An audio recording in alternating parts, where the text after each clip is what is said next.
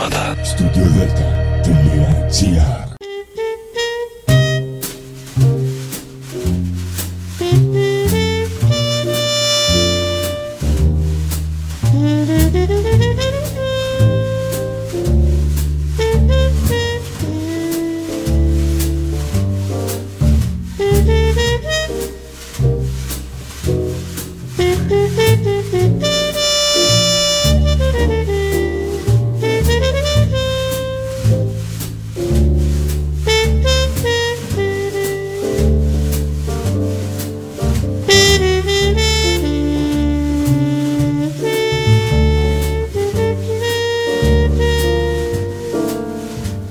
Καλησπέρα σας κυρίες και κύριοι.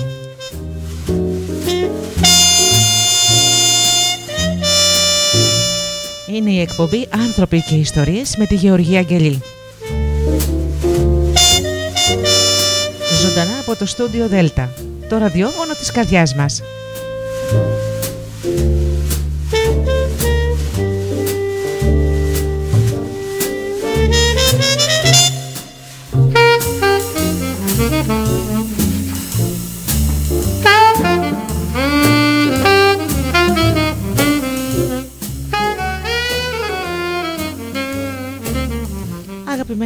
Καλώς ήρθατε στο στούντιο Δέλτα. Να σας καλωσορίσω όλους εσάς και να σας καλησπερίσω εσάς τους φίλους μας που μας υποστηρίζετε με την αγάπη σας όλα αυτά τα χρόνια.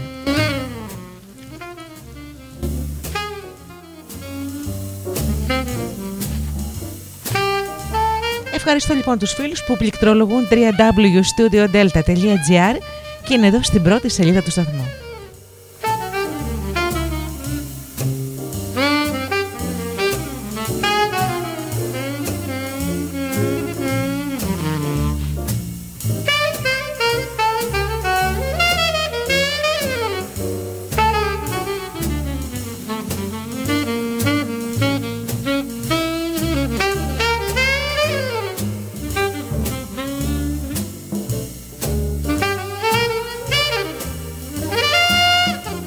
Να καλησπερίσω τους αγαπημένους φίλους που μας ακούν από κινητά και tablets.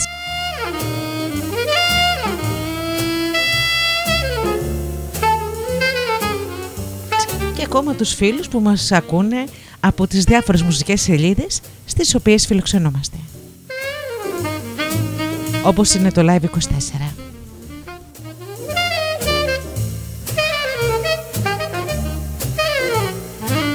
Την καλησπέρα μου και την αγάπη μου στους εκλεκτούς μου συνεργάτες, τον Τζίμι, την Αφροδίτη και την Ωρα.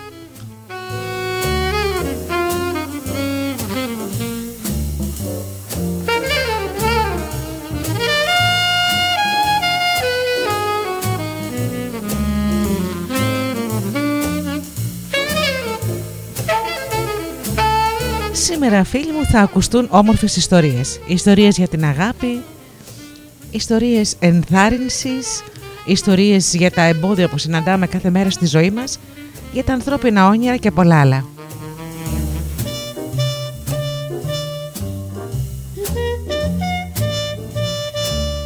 Οι ιστορίες φιλοξενούνται στην συλλογή «Βάλσαμο για την ψυχή» εκδόσεις Διόπτρα. Πρώτα όμως, μουσική.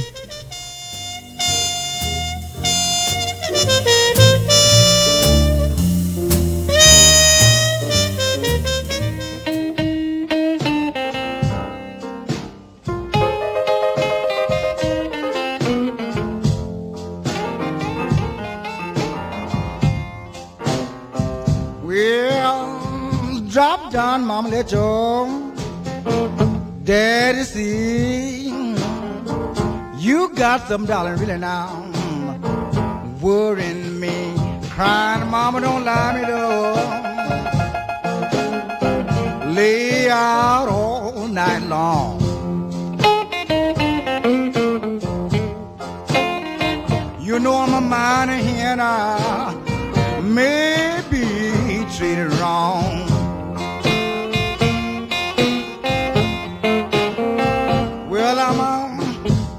in the morning, you know, later soon. Some tomcat can now uh, take my room. You know you used to lie me up, Lay out all night long. You know my money and I may be treated wrong.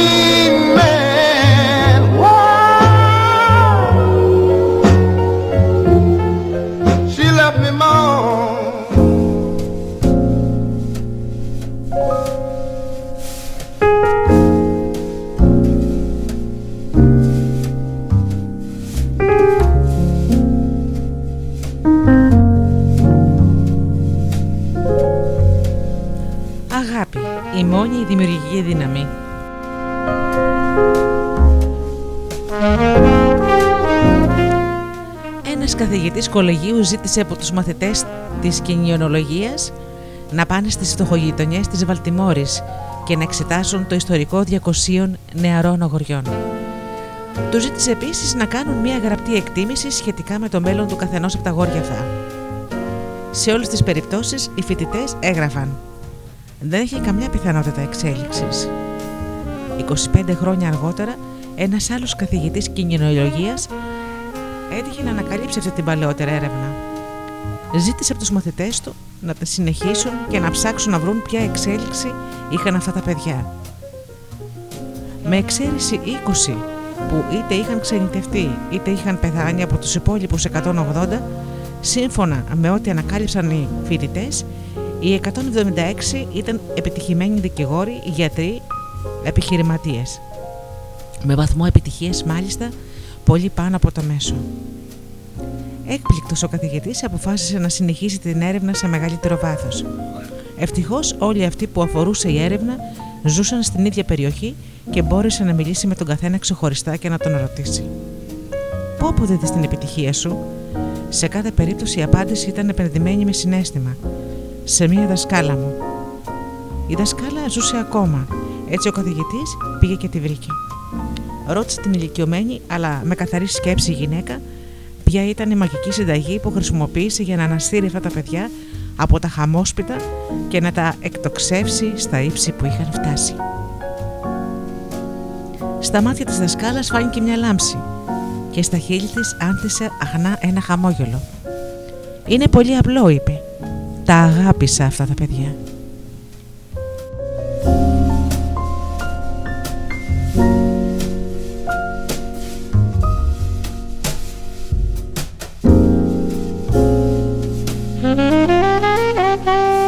Όσα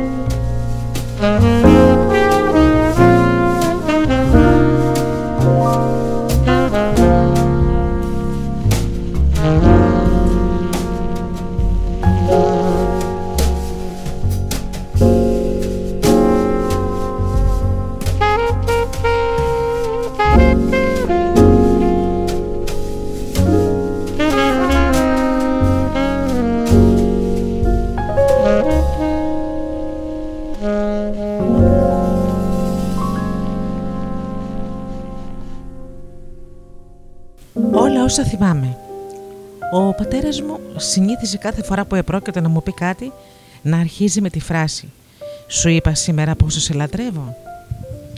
Αυτή η λεκτική έκφραση της αγάπης υπήρξε αμοιβαία και όταν εκείνος προχώρησε σε ηλικία και είχαμε αρχίσει και είχε αρχίσει η εξασθένησή του να είναι πια ορατή, δεθήκαμε ακόμα πιο πολύ. Αν υπήρχαν ακόμα περιθώρια για κάτι τέτοιο. Στα 82 του ήταν πια έτοιμος να πεθάνει και εγώ ήμουν έτοιμη να τον κάνω να φύγει για να λυτρωθεί από τον πόνο. Γελάσαμε και κλάψαμε μαζί και κρατώντας ο ένας το χέρι του άλλου εκφράσαμε ο καθένας την αγάπη του προς τον άλλον και συμφωνήσαμε πως ήταν ώρα. «Πατέρα», του είπα, «όταν φύγεις θέλω να μου κάνεις ένα σήμα ότι είσαι καλά». Γέλασε με το παράλογο έτοιμά μου. Ο πατέρας μου δεν πίστευε στη μετενσάρκωση, ούτε κι εγώ ήμουν βέβαιο ότι πίστευα αν και είχα αρκετές εμπειρίες που με έκαναν να πιστεύω ότι είναι δυνατό να πάρει κανείς σήμα από την αντίπεριόχθη. Ο πατέρας μου και εγώ ήμασταν τόσο συνδεδεμένοι που ένιωσα την καρδιακή προσβολή του στο στήθος μου τη στιγμή που πέθανε. Αργότερα ένιωσα πιο έντονα τον πόνο του θανάτου του γιατί στο νοσοκομείο με την στήρα γνώση τους δεν με άφησαν να του κρατώ το χέρι την ώρα που έφευγε. Μέρα με την ημέρα προσευχόμουν να πάρω κάποιο σήμα του. Μάτι όμως. Κάθε βράδυ πριν με πάρει ο ύπνος, παρακαλούσα να δω ένα όνειρο. Ωστόσο, πέρασαν τέσσερι ολόκληροι μήνες χωρίς να ακούσω ή να νιώσω τίποτα πέρα από τον πόνο και την απώλειά του. Η μητέρα μου είχε πεθάνει πριν πέντε χρόνια από την νόσο του Αλσχάιμερ και παρόλο που είχα δικές μου κόρες, μεγάλες ήδη, ένιωσα σαν χαμένο παιδί. Μια μέρα καθώς ήμουν ξαπλωμένη σε ένα κρεβάτι του μασάζ και περίμενα να έρθει η ώρα του ραντεβού μου, σε μια ήσυχη αίθουσα με απαλό φωτισμό, ένιωσα ξαφνικά να με κατακλείζει ένα αίσθημα νοσταλγίας για τον πατέρα μου. Άρχισα να αναρωτιέμαι αν ήταν μεγάλη απέτηση από μέρους μου να του ζητήσω κάποιος σήμα. Ένιωθα ότι ο νους μου βρισκόταν σε κατάσταση υπερλειτουργίας. Αισθανόμουν μια άγνωστη για μένα γλαφυρότητα, τόση που θα μπορούσα να προσθέσω ολόκληρες στήλες με αριθμούς από μνήμης. Προσπάθησα να βεβαιωθώ ότι ήμουν πράγματι ξύπνια. Ότι δεν ήταν όνειρο και διαπίστωσα ότι ήμουν τόσο μακριά από την κατάσταση του ονείρου όσο μπορεί κανείς να είναι. Κάθε σκέψη μου ήταν σαν σταγόνα νερού που τάραζε την επιφάνεια μιας ήρεμης λίμνης και με εντυπωσίαζε η γαλήνη κάθε λεπτού που περνούσε. Και τότε σκέφτηκα. Προσπαθώ να ελέγξω τα μηνύματα από την αντίπερα όχθη. Θα το σταματήσω αυτό.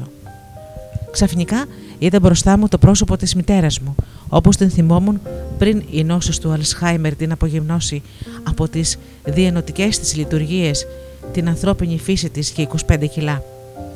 Τα υπέροχα σημαίνια της μαλλιά στεφάνωναν το γλυκό της πρόσωπο. Φαινόταν τόσο πραγματική που ήταν τόσο κοντά μου που νόμιζα πως θα μπορούσα να απλώσω το χέρι και να την αγγίξω.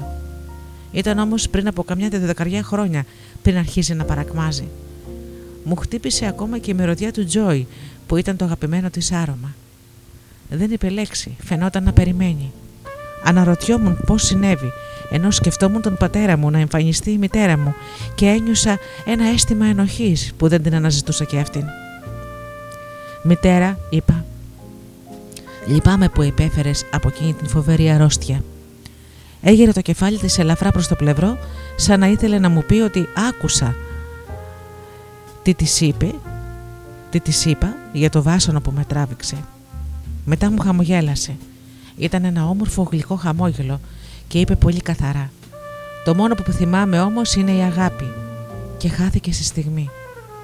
Με έπιασε ρίγος νιώθοντας το δωμάτιο να παγώνει ξαφνικά έχοντας μέσα μου μια βαθιά συνέστηση πως η αγάπη που δίνουμε και παίρνουμε είναι το μόνο που μετρά και το μόνο που μένει. Ο πόνος χάνεται, η αγάπη μένει.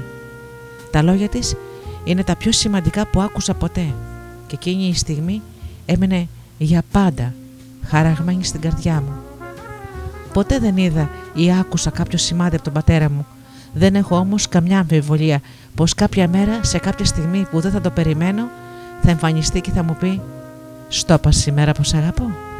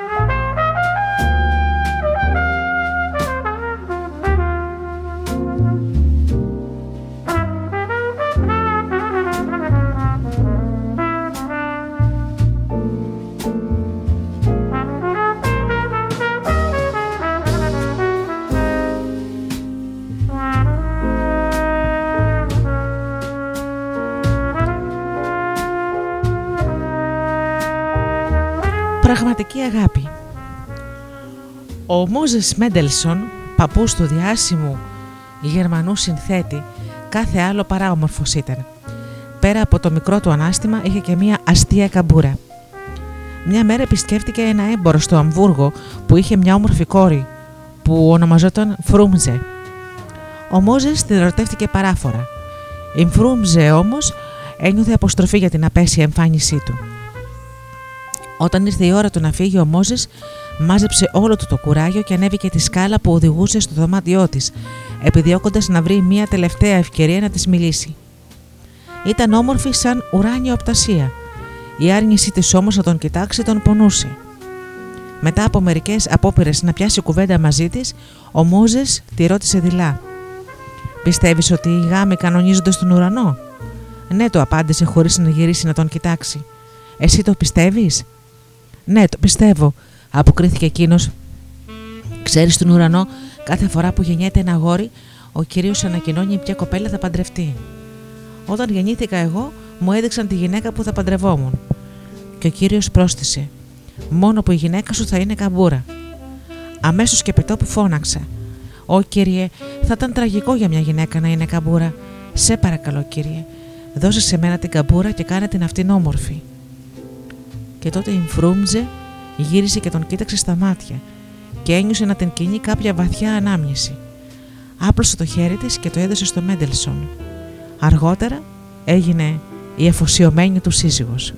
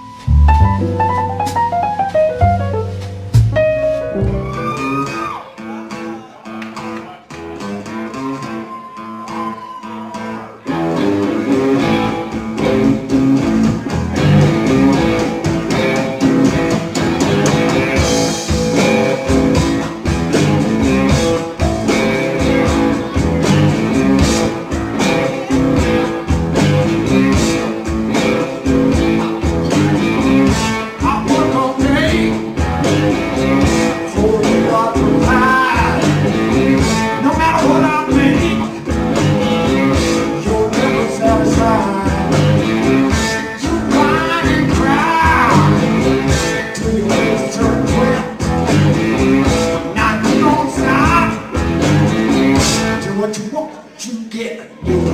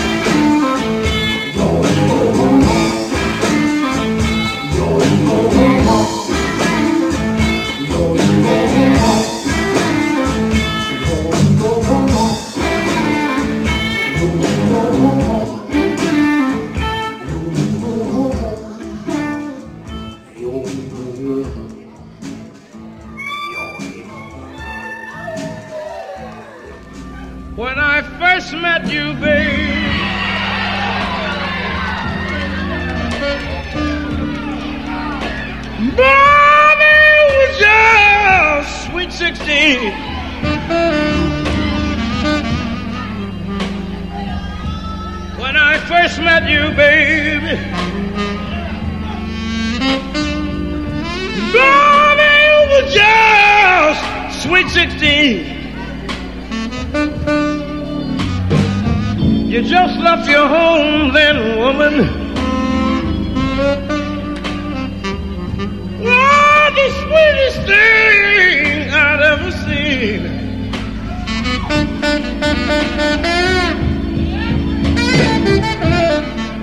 But you wouldn't do nothing, babe.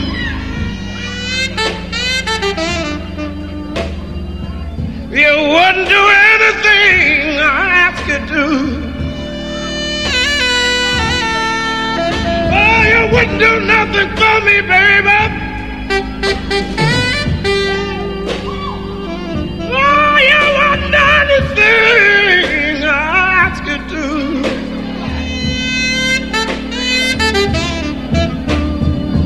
You know you ran away from your home, babe.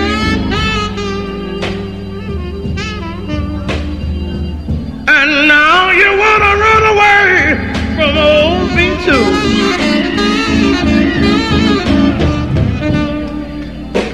You know I love you. And I'll do anything you tell me to.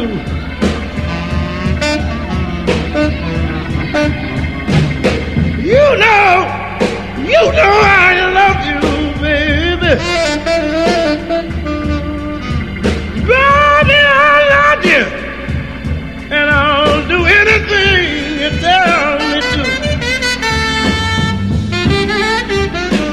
nothing in the world, woman. Baby, there ain't nothing, nothing in the world I wouldn't do for you.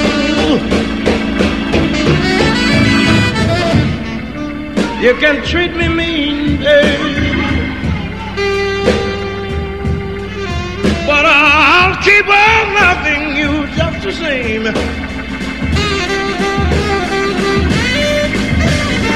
Treat me mean, treat me mean, baby.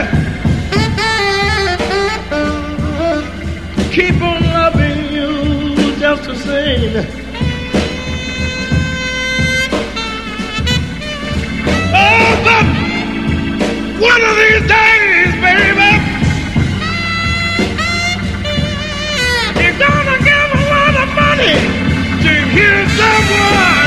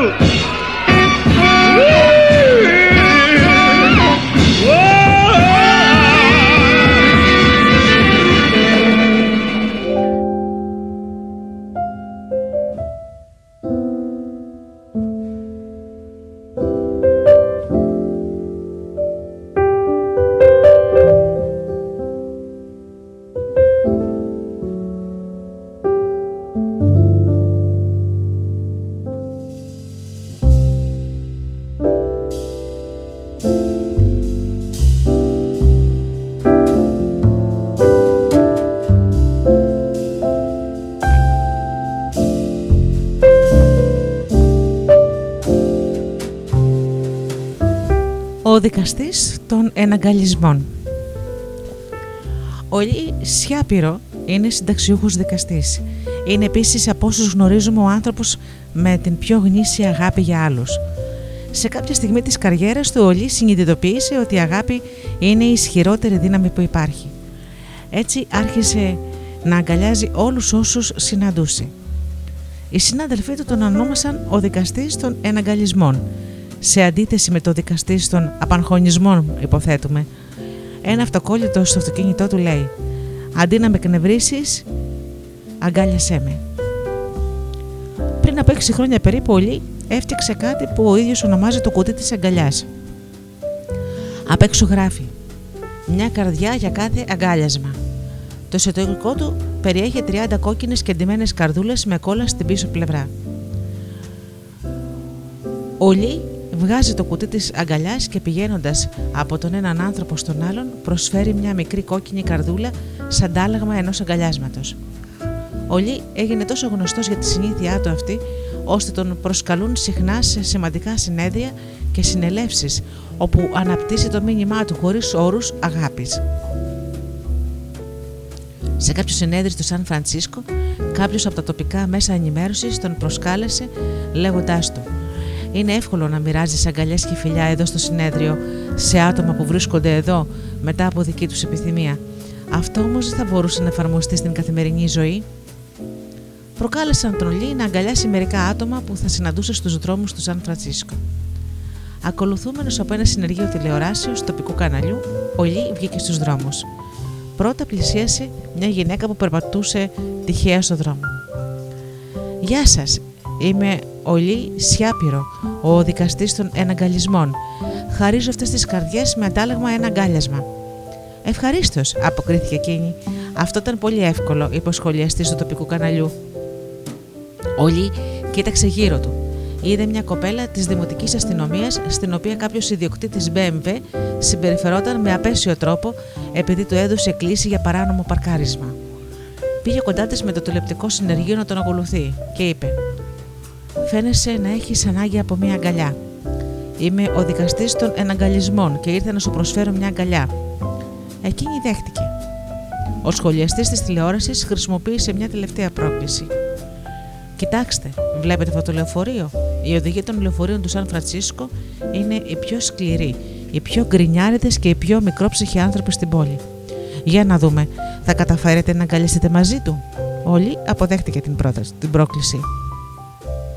Μόλις το λεωφορείο σταμάτησε στη στροφή, ο Λί είπε: Γεια σας, είμαι ο Λί Σιάπηρο, ο δικαστής των εναγκαλισμών. Η δουλειά σας πρέπει να είναι μια από τις πιο αγχογόνες δουλειές στον κόσμο. Μοιράζω αγκαλιές στον κόσμο σήμερα για να απαλύνω λίγο τα βάρη τους. Θα θέλετε να σας αγκαλιάσω. Ο οδηγός του λεωφορείου, ένας άντρας ύψους 1,85 και βάρους 115 κιλών, κατέβηκε από το λεωφορείο και είπε: Γιατί όχι. Όλοι τον αγκάλιασε και του έδωσε μια καρδιά και τον χαιρέτησε κουνώντας το χέρι του, καθώς το λεωφορείο ξεκινούσε πάλι. Το τηλεπτικό συνεργείο έμεινε άφωνο. Τελικά ο σχολιαστής είπε: Πρέπει να το παραδεχτώ. Είμαι ιδιαίτερα εντυπωσιασμένος. Μια μέρα η Νάνσι Τζόνστον, φίλη του Λί, εμφανίστηκε στην πόρτα του. Η Νάνσι είναι επαγγελματίας κλόουν και φορούσε ρούχα κλόουν, το επαγγελματικό make-up και όλα τα σχετικά.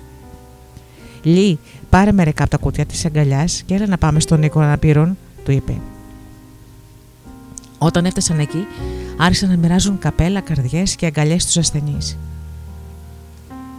Ο Λί ένιωσε άβολα.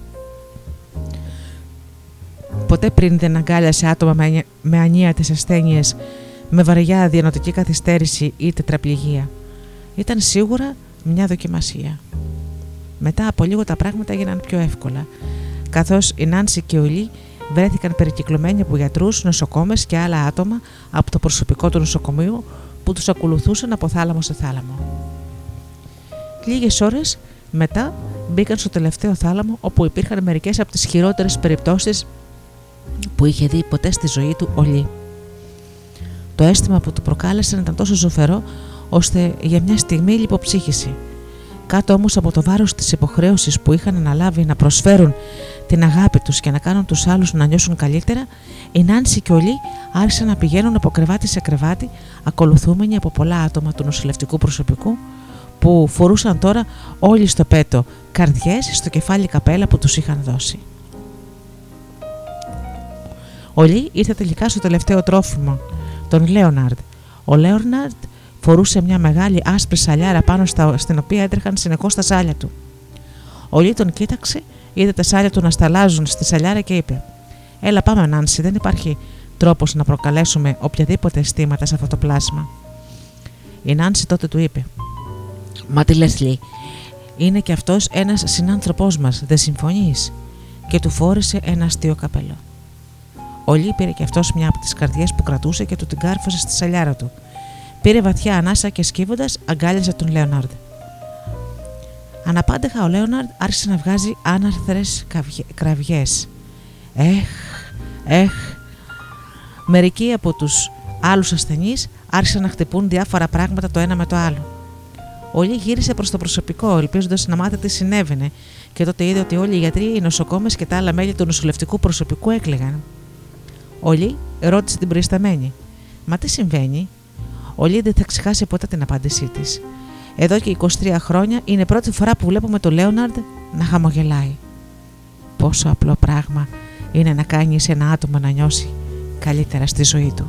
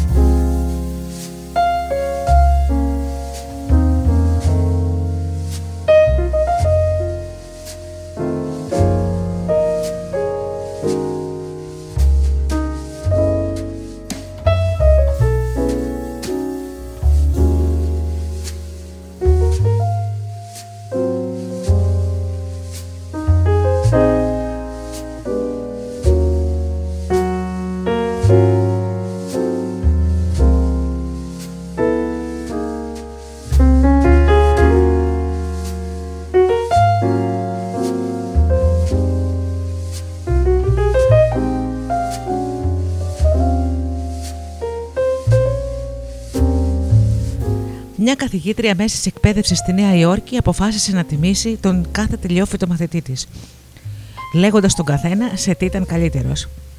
Χρησιμοποιώντας μια μέθοδο που αναπτύχθηκε από την Alice Bridges στο Del Mar της Καλιφόρνια, κάλεσε έναν έναν τους μαθητές και τους έστησε μπροστά στην υπόλοιπη τάξη. Πρώτα είπε ως προς τι υπήρξε ξεχωριστός αυτός ο μαθητής και για αυτή την τάξη μετά έδωσε στον καθένα μια γαλάζια κορδέλα πάνω στην οποία ήταν τυπωμένο με χρυσά γράμματα. Έχει σημασία ποιος είμαι. Μετά η καθηγήτρια αποφάσισε να προχωρήσει σε κάποια διαδικασία που θα της επέτρεπε να δει τι είδους επίδραση θα είχε σε μια κοινότητα η αναγνώριση. Έδωσε σε κάθε μαθητή τρεις ακόμα γαλάζιες κορδέλες και τους είπε να βγουν και να τη χρησιμοποιήσουν έξω από το σχολείο αυτή τη μέθοδο αναγνώρισης. Μετά έπρεπε να παρακολουθήσουν τα αποτελέσματα, να δουν ποιος απέδιδε τιμές σε ποιον και να κάνουν σχετικές ανακοινώσεις στην τάξη μέσα σε μια εβδομάδα περίπου. Ένα από τα γόρια της τάξης πήγε σε ένα κατώτερο υπάλληλο μιας γειτονικής εταιρείας και τον τίμησε επειδή τον βοήθησε στον προγραμματισμό της καριέρας του. Του έδωσε μια γαλάζια κορδέλα, την οποία τοποθέτησε στο ποκάμισό του. Μετά του έδωσε δύο ακόμα κορδέλες και του είπε: Κάνουμε κάποια εργασία στο σχολείο σχετικά με την αναγνώριση και θα θέλαμε να βγεις και να βρεις κάποιον που θέλεις να τιμήσεις, να του φορέσεις την κορδέλα και να του δώσεις και αυτήν εδώ την επιπλέον κορδέλα με την οποία θα τιμήσει και αυτός κάποιον άλλον. Μετά σε παρακαλώ, έλα να με βρεις και να μου πεις τι έγινε. Αργότερα την ίδια μέρα, ο νεαρός υπάλληλος πήγε να δει τον προϊστάμενό του, που ήταν γνωστός σαν άνθρωπος γκρινιάρης. Του ανακοίνωσε ότι τον θαύμαζε σε μεγάλο βαθμό επειδή ήταν δημιουργική μεγαλοφία και ο προϊστάμενος έδειξε πολύ μεγάλη έκπληξη. Ο υπάλληλος τον ρώτησε αν θα δεχόταν τη γαλάζια κορδέλα και του ζήτησε να την άδεια να το το φορέσει. Ο έκπληκτος προϊστάμενος αποκρίθηκε «Ναι, ασφαλώς». Ο νεαρός υπάλληλος πήρε τη γαλάζια κορδέλα και την τοποθέτησε στο σακάκι του προϊσταμένου του, ακριβώς στο μέρος της καρδιάς. Δίνοντάς του την επιπλέον κορδέλα του είπε «Θα μου κάνετε μια χάρη, να πάρετε αυτή την κορδέλα και να τη δώσετε σε κάποιον που θα θέλετε να τιμήσετε». Το παιδί που μου πρωτόδωσε τις κορδέλες κάνει μια σχολική εργασία και θέλει να συνεχιστεί η διαδικασία αναγνώρισης και να διαπιστώσει τι επίδραση έχει στους ανθρώπους. Το βράδυ ο προϊστάμενος πήγε στο 14χρονο γιο του και του είπε: Σήμερα μου συνέβη το πιο παράξενο πράγμα. Ήμουν στο γραφείο μου και ένας νεαρός υπάλληλος ήρθε και μου είπε ότι με θαυμάζει και μου έδωσε μια γαλάζια κορδέλα επειδή είμαι δημιουργική μεγαλοφία. Φαντάσου! Πιστεύει ότι είμαι δημιουργική μεγαλοφία. Μετά καρφίτσισε στο σακάκι μου στο μέρος της καρδιάς την κορδέλα που έγραφε: Έχει σημασία ποιος είμαι μου έδωσε μια επιπλέον κορδέλα και μου ζήτησε να βρω και να τιμήσω κάποιον άλλον. Στο δρόμο προς το σπίτι, καθώς οδηγούσα, αναρωτιόμουν ποιον να τιμήσω με αυτή την κορδέλα και σκέφτηκα εσένα. Θέλω να σε τιμήσω.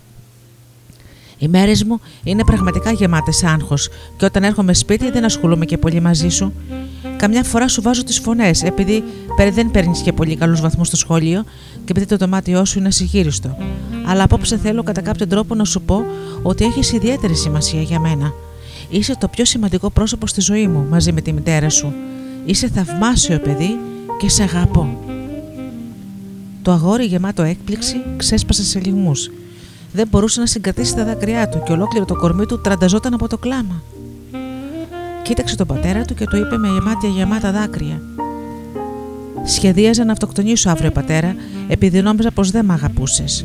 Τώρα πια δεν χρειάζεται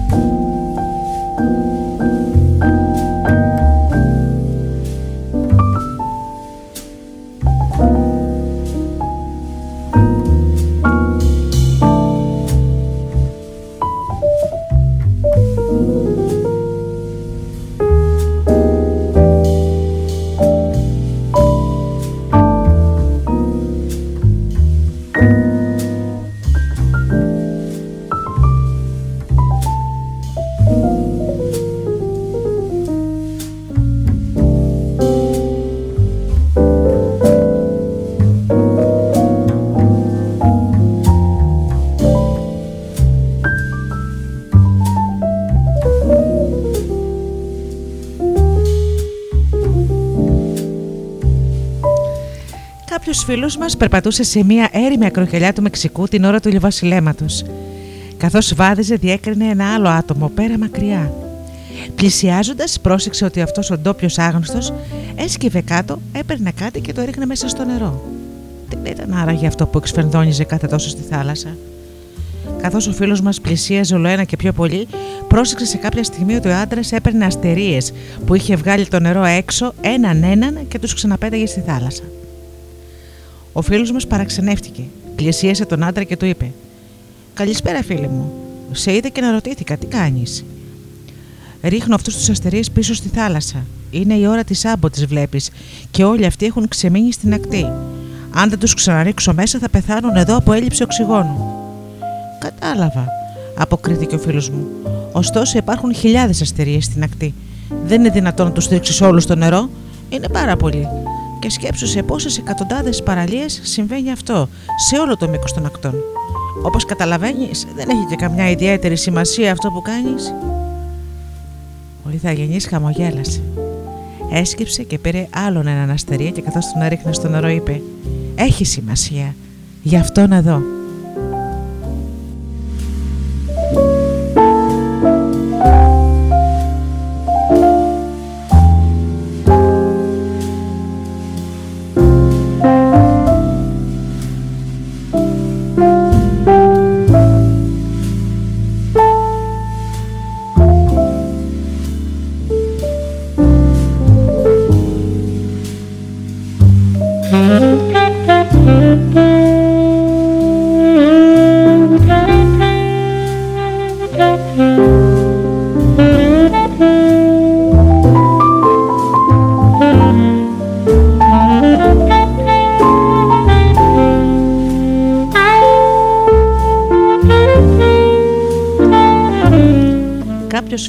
εδώ. ονομάζεται Πολ, πήρε ένα αυτοκίνητο σαν χριστουγεννιάτικο δώρο από τον αδελφό του. Την παραμονή των Χριστουγέννων, βγαίνοντας από το γραφείο του, είδε ένα αλυτάκι να κάνει βόλτες γύρω από αυτό και να το θαυμάζει. Δικό σας είναι το αυτοκίνητο αυτό, κύριε, ρώτησε. Ο Πολ έγνεψε καταφατικά. Μου το έκανε δώρο ο αδελφός μου για τα Χριστούγεννα. Το παιδί έμεινε με ανοιχτό το στόμα. Δηλαδή, σας το έδωσε ο αδελφός σας και δεν πληρώσατε τίποτα; Μπράβο, μακάρι να και δίσταση. Ο Πόλ βέβαια ήξερε τι ήθελε να πει. Μακάρι να είχα κι εγώ ένα τέτοιο αδελφό. Ωστόσο, αυτό που είπε το παιδί συγκλώνησε τον Πόλ μέχρι τα τρεις βαθά της ψυχής του. Μακάρι, συνέχισε ο μικρός, να μπορούσα να γίνω κι εγώ ένας τέτοιος αδελφός. Και ο Πολ κοίταξε το παιδί κατάπληκτος και μετά είπε αυθόρμητα: Θέλεις να κάνεις μια βόλτα με το αυτοκίνητό μου; Ω, ναι, πάρα πολύ. Και αφού έκανε μια σύντομη βόλτα, ο μικρός γύρισε και με μάτια που έλαμπαν είπε: Κύριε, μπορείτε να περάσετε έξω από το σπίτι μου. Ο Πολ χαμογέλασε αχνά. Υποψιαζόταν τι ήθελε ο νεαρός, να δείξει στους γείτονες ότι πήγαινε στο σπίτι του με αυτοκίνητο. Αλλά ο Πολ γελάστηκε για δεύτερη φορά. Σταματάτε εκεί σε αυτά τα δύο τα σκαλιά, παρακάλεσε το παιδί. Βγήκε από το αυτοκίνητο και ανέβηκε τρέχοντας στα σκαλιά. Σε λίγο ο Πολ τον άκουσε να γυρίζει, αλλά όχι τρέχοντας τώρα. Έφερνε μαζί του τον μικρό ανάπηρο αδελφό του. Τον έβαλα να καθίσει στο κάτω σκαλί και μετά στριμώχτηκε δίπλα του και του έδειξε το αυτοκίνητο. Να, βλέπεις αδελφάκι, αυτό σου έλεγα πριν απάνω. Του το χάρισε ο αδερφός του για τα Χριστούγεννα και ο ίδιος δεν πλήρωσε μια δεκάρα. Μια μέρα θα σου δωρήσω κι εγώ ένα τέτοιο και τότε θα δεις όλα εκείνα τα όμορφα πράγματα που σου έλεγα ότι βρίσκονται στις χριστουγεννιάτικες βιτρίνες. Ο Πολ βγήκε από το αυτοκίνητο, πήρε το ανάπηρο αγόρι και το έβαλε στο μπροστινό κάθισμα του αυτοκίνητου. Ο μεγάλος αδελφός με τα μάτια του να στράφτουν μπήκε μέσα και κάθισε δίπλα του. Οι τρεις τους ξεκίνησαν ένα αξέχαστο εορταστικό περίπατο με το αυτοκίνητο. Εκείνη την παραμονή των Χριστουγέννων, ο Πολ έμαθε τι εννοούσε ο Χριστός όταν έλεγε ότι η μεγαλύτερη ευλογία είναι να δίνεις.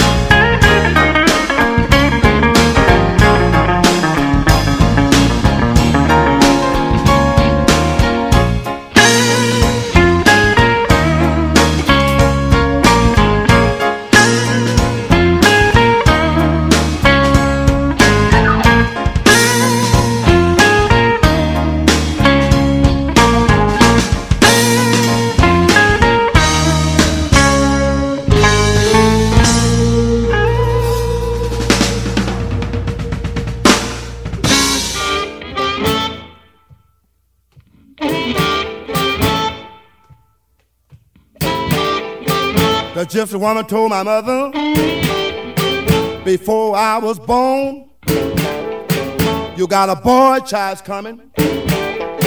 He gonna be a son of a gun.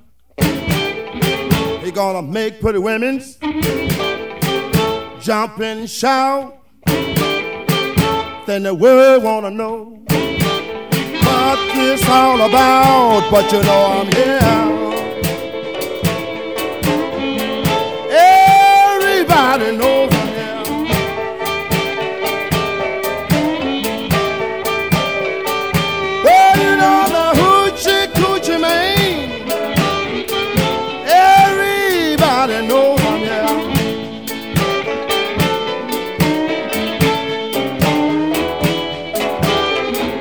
I got a black cat bone.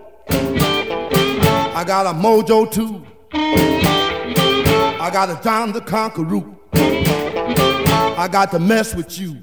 I'm gonna make you girls lead me by my hand. Then the world will know I'm a hoochie coochie man, but you know I'm yeah.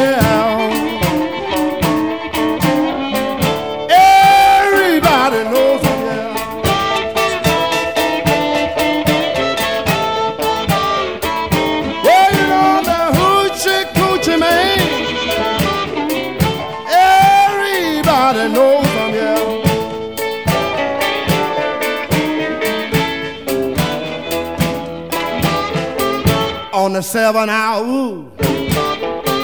on the seven day, on the seven month, the seven doctors say he was born for good luck, and that you see. I got seven hundred dollars. Don't you mess with me, but you know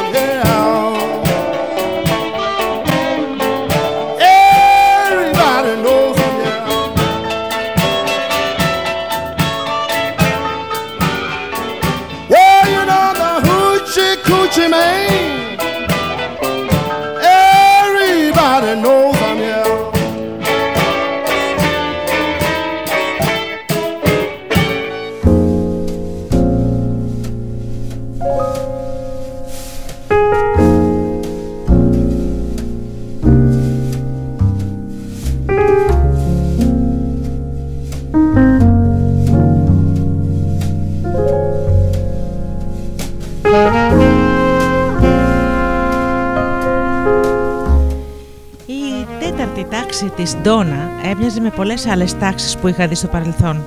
Οι μαθητές κάθονταν σε πέντε σειρές θρανίων, με έξι θρανία σε κάθε σειρά.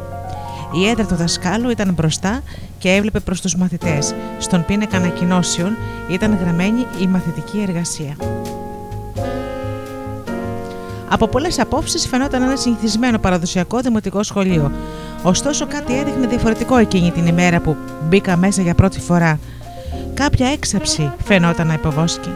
Η Ντόνα ήταν παλιά δασκάλα σε μια μικρή πόλη του Μίτσιγκαν και συμμετείχε εθελοντικά στο πανεθνικό πρόγραμμα επιμόρφωσης του προσωπικού που είχα ξεκινήσει και προωθήσει εγώ ίδιος. Η σχετική εκπαίδευση επικεντρωνόταν σε θέματα γλωσσικής έκφρασης που θα έκαναν στους μαθητές που θα έκαναν τους μαθητές να νιώθουν ευχαριστημένοι με τον εαυτό τους και να αναλάμβουν την ευθύνη της ζωής τους. Η δουλειά της Ντόνα ήταν να παρευρίσκεται στα μαθήματα και να υποπτεύει την εφαρμογή όλων όσων διδάσκονταν. Η δική μου δουλειά ήταν να επισκέπτομαι τις τάξεις και να ενθαρρύνω την εφαρμογή. Κάθεσα σε μία άδεια θέση στο πίσω μέρος της τάξης και παρακολουθούσα. Τα παιδιά προσπαθούσαν να κάνουν αυτό που τους είχε ανατεθεί, να συμπληρώσουν μια σελίδα τετραδίου με διάφορες σκέψεις και ιδέες. Η δεκάχρονη μαθήτρια που βρισκόταν δίπλα μου γέμιζε τη σελίδα της με τη φράση «Δεν μπορώ». Δεν μπορώ να καλσίσω ψηλά την μπάλα του ποδοσφαίρου. Δεν μπορώ να κάνω διαίρεση με μεγαλύτερους από τριψήφιους αριθμούς. Δεν μπορώ να κερδίσω τη συμπάθεια της Ντέπη. Η σελίδα της είχε γεμίσει κατά το ίμιση και δεν έφτανε, δεν, δεν είχε πρόθεση να σταματήσει. Συνέχιζε να γράφει με αποφασιστικότητα και επιμονή.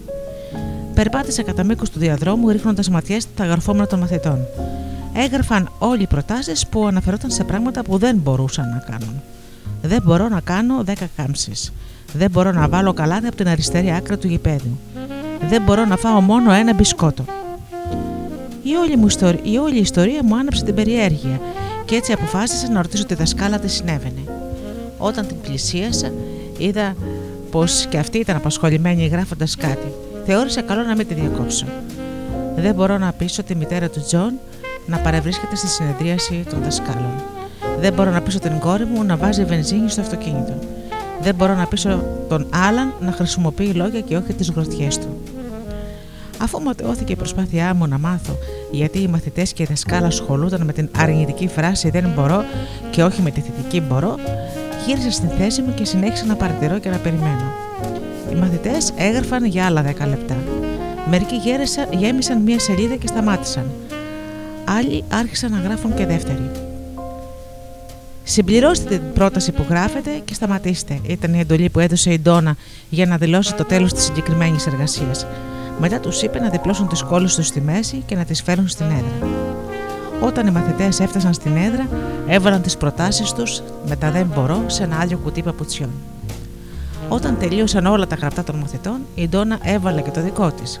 Έκλεισε το κουτί με το καπάκι του, το έβαλε κάτω από τη μασχάλη της και βγαίνοντας από την αίθουσα άρχισε να προχωρήσει στο διάδρομο.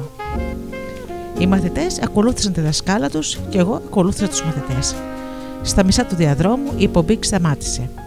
Η Ντόνα μπήκε στο δωμάτιο του φύλακα, έψαξε εκεί για λίγη ώρα και μετά βγήκε με ένα φτιάρι. Με το φτιάρι στο ένα χέρι και το κουτί των παπουτσιών στο άλλο, οδήγησε τους μαθητές έξω από το σχολείο και τους πήγε στην πιο απόμακρη γωνιά της αυλής, όπου εκεί άρχισαν να σκάβουν. Επρόκειτο να θάψουν τα δεν μπορώ τους. Το σκάψιμο πήρε πάνω από 10 λεπτά, γιατί οι περισσότεροι από τους μαθητές ήθελαν να σκάψουν και αυτοί. Όταν ο λάκκο κόντευε να φτάσει στο ένα μέτρο βάθος, το σκάψιμο σταμάτησε. Το κουτί με τα δεν μπορώ τοποθετήθηκε στο βάθος του λάγου και σκεπάστηκε γρήγορα με χώμα. 31 δεκάχρονα και δεκάχρονα παιδιά στάθηκαν γύρω από τον φρεσκοσκαμένο στάφο. Το καθένα από αυτά είχε τουλάχιστον μια σελίδα με «Δεν μπορώ» στο κουτί που ήταν θεμένο σε ένα μέτρο βάθος. Το ίδιο και δασκάλα. Εκείνη τη στιγμή η Ντόνα είπε «Αγόρια και κορίτσια παρακαλώ πιαστείτε χέρι-χέρι και υποκληθείτε». Οι μαθητές υπάκουσαν. Σχημάτισαν αμέσως ένα κύκλο γύρω από τον τάφο με τα χέρια τους ενωμένα. Χαμήλωσαν τα κεφάλια και περίμεναν. Και τότε η Ντόνα άρχισε να λέει τον επικίδιο. Αγαπητοί φίλοι, συγκεντρωθήκαμε όλοι εδώ σήμερα για να τιμήσουμε την μνήμη του «Δεν μπορώ». Όσο βρισκόταν μαζί μας επάνω στη γη, άγγιξε τη ζωή του καθενός μας και μερικών πιο πολύ από ό,τι τον άλλον. Το όνομα του δυστυχώς έχει αναφερθεί σε κάθε δημόσιο κτίριο, σε σχολεία, σε δημαρχία, στις αίθουσες βουλής και ναι, ακόμα και στο προεδρικό μέγαρο. Δώσαμε στο «Δεν μπορώ» ένα τελευταίο τόπο ανάπαυσης και μια ταφόπετρα με την επιτύμβια επιγραφή. Μένουν ζωντανά τα αδέρφια του. Μένουν ζωντανά το «Μπορώ», το «Θα το κάνω» και ξεκινώ τώρα αμέσως. Δεν είναι τόσο πολύ γνωστά όσο το διάσημο αδέλφι τους και σίγουρα δεν είναι ακόμα τόσο δυνατά και ρωμαλαία. Ίσως κάποια μέρα με τη δική σας βοήθεια να ασκήσουν μεγαλύτερη επίδραση στον κόσμο. Ας αναπαυτεί το «Δεν μπορώ εν ειρήνη» και όλοι οι παρόντες ας συνεχίζουν τη ζωή τους τραβώντας μπροστά χωρίς αυτό. Αμήν. Καθώς παρακολουθούσα τον επικίδιο, σκεφτόμουν ότι αυτά τα παιδιά δεν θα μπορούσαν ποτέ να ξεχάσουν αυτή τη μέρα. Η ενέργεια ήταν συμβολική, μια μεταφορά από τη ζωή. Ήταν μια εμπειρία που θα έμενε στο συνειδητό τους και στο υποσυνειδητό τους για πάντα. Η καταγραφή ενός αριθμού δεν μπορώ, η ταφή και ο επικίδιος ήταν σπουδαία ενέργεια από μέρους της δασκάλας και δεν τελείωσε ακόμα. Με το τέλος του επικίδιου πήγε τους μαθητές πίσω στην τάξη όπου είχαν γιορτή. Γιόρτασαν τον θάνατο του δεν μπορώ με μπισκότα, ποπκόρν και χυμούς φρούτων. Ω μέρος της τελετουργία, η Ντόνα έκοψε ένα μεγάλο κομμάτι χαρτί από αυτό που χρησιμοποιούν οι κρεοπόλες και το χρησιμοποίησε σαν ταφόπετρα. Έγραψε πάνω πάνω «Δεν μπορώ» και στη μέση «Αναπαύσου εν ειρήνη». Μετά πρόσθεσε την ημερομηνία στο κάτω μέρος. Η χάρτινη ταφόπετρα έμεινε κρεμασμένη στην τάξη της Ντόνα μέχρι το τέλος της σχολικής χρονιάς. Στις σπάνιες περιπτώσεις που ένας μαθητής ξεχνούσε και έλεγε Δεν μπορώ, η Ντόνα απλά έδειχνε το Δεν μπορώ στην χάρτινη ταφόπετρα. Τότε ο μαθητής θυμόταν πως το Δεν μπορώ είχε πεθάνει και άλλαζε διατύπωση της πρότασής του. Δεν ήμουν ένας από τους μαθητές της Ντόνα. Αυτή ήταν μαθητριά μου. Εκείνη τη μέρα όμως πήρα από αυτήν ένα μάθημα που δεν θα το ξεχάσω ποτέ. Τώρα χρόνια μετά, κάθε φορά που ακούω τη φράση «Δεν μπορώ», έρχεται στο νου μου εκείνη η κηδεία που έκαναν οι μαθητές της Τετάρτης Δημοτικού. Όπως και οι μαθητές, έτσι και εγώ θυμάμαι πως το «Δεν μπορώ» είναι πια νεκρό.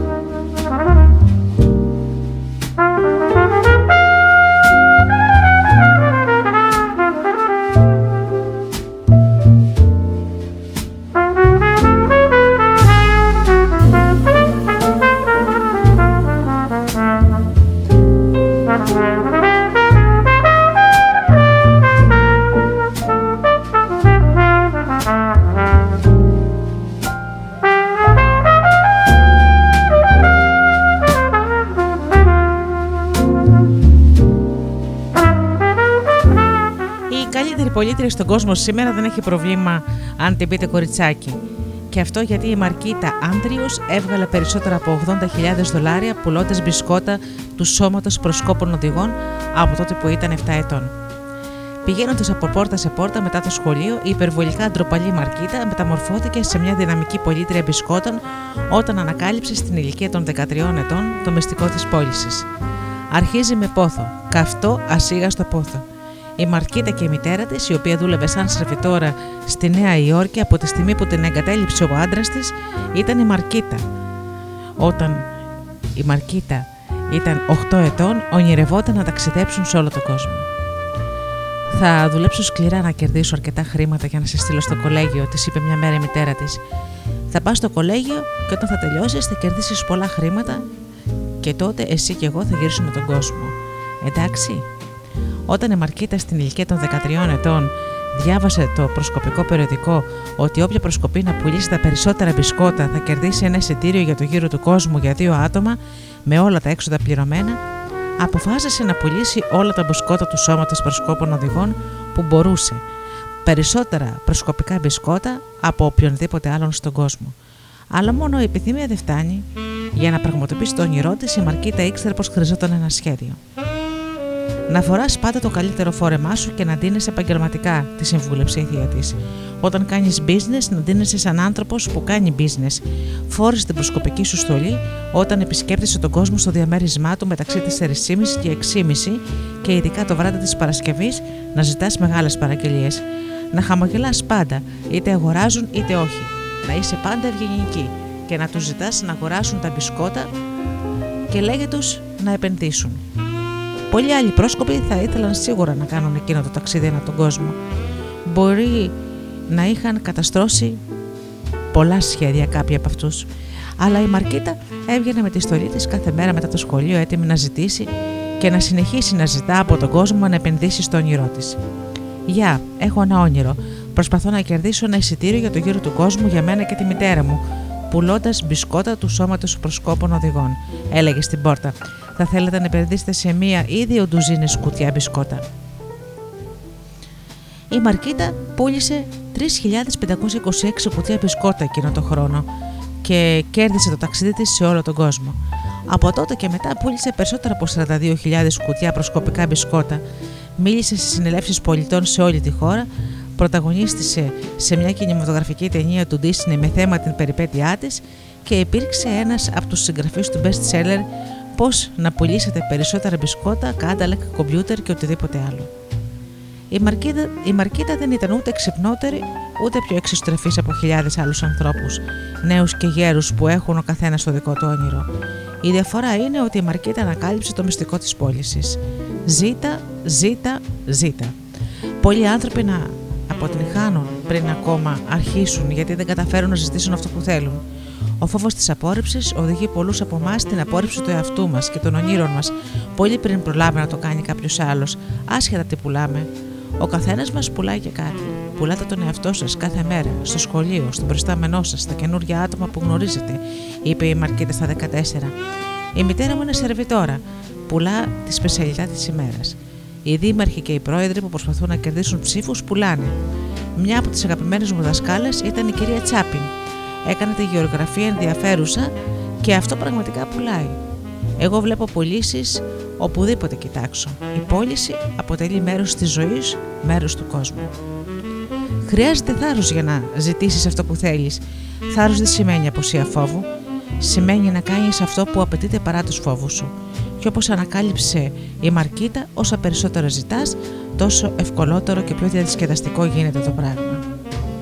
Κάποτε σε μια ζωντανή τηλεοπτική εκπομπή ο παρουσιαστής αποφάσισε να κάνει στη Μαρκέτα τη μεγαλύτερη πρόκληση πώλησης. Της ζητήθηκε να πουλήσει μπισκότα του σώματος οδηγών σε ένα άλλο καλεσμένο της εκπομπής. Θα θέλετε να επενδύσετε σε μια ή σε δύο ντουζίνες κουτιά μπισκότα του σώματος προσκόπων οδηγών, ρώτησε η Μαρκέτα. Μπισκόματα, μπισκότα του σώματος προσκόπων οδηγών δεν πρόκειται να αγοράσω ούτε ένα μπισκότο του σώματος οδηγών, αποκρίθηκε αυτός. Είμαι φύλακας στις Ομοσπονδιακές Φυλακές Ποινικών Κρατουμένων. Κάθε βράδυ βάζω στα κρεβάτια τους 2.000 βιαστές, ληστές, εγκληματίες κάθε είδους, τσαντάκιδες, ακόμα και άτομα που κακομεταχειρίζονται τα παιδιά. Απτόητη η Μαρκίτα το αποκρίθηκε. Αγαπητέ κύριε, αν πάρετε μερικά από αυτά τα μπισκότα, ίσως να πάψετε να είστε τόσο τσιγκούνης, τόσο θυμωμένος και κακός.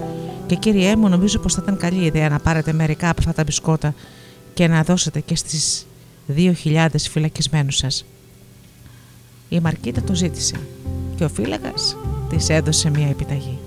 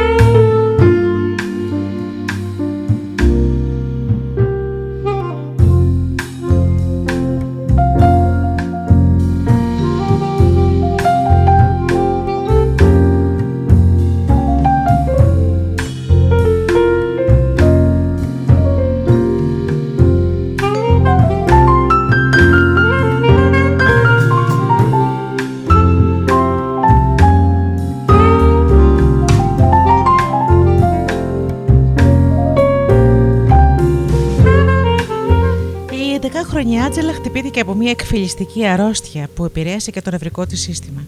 Δεν ήταν στη θέση να περπατήσει και οι κινήσεις της γενικά ήταν περιορισμένες. Οι γιατροί δεν της έδιναν πολλές ελπίδες ανάρρωσης.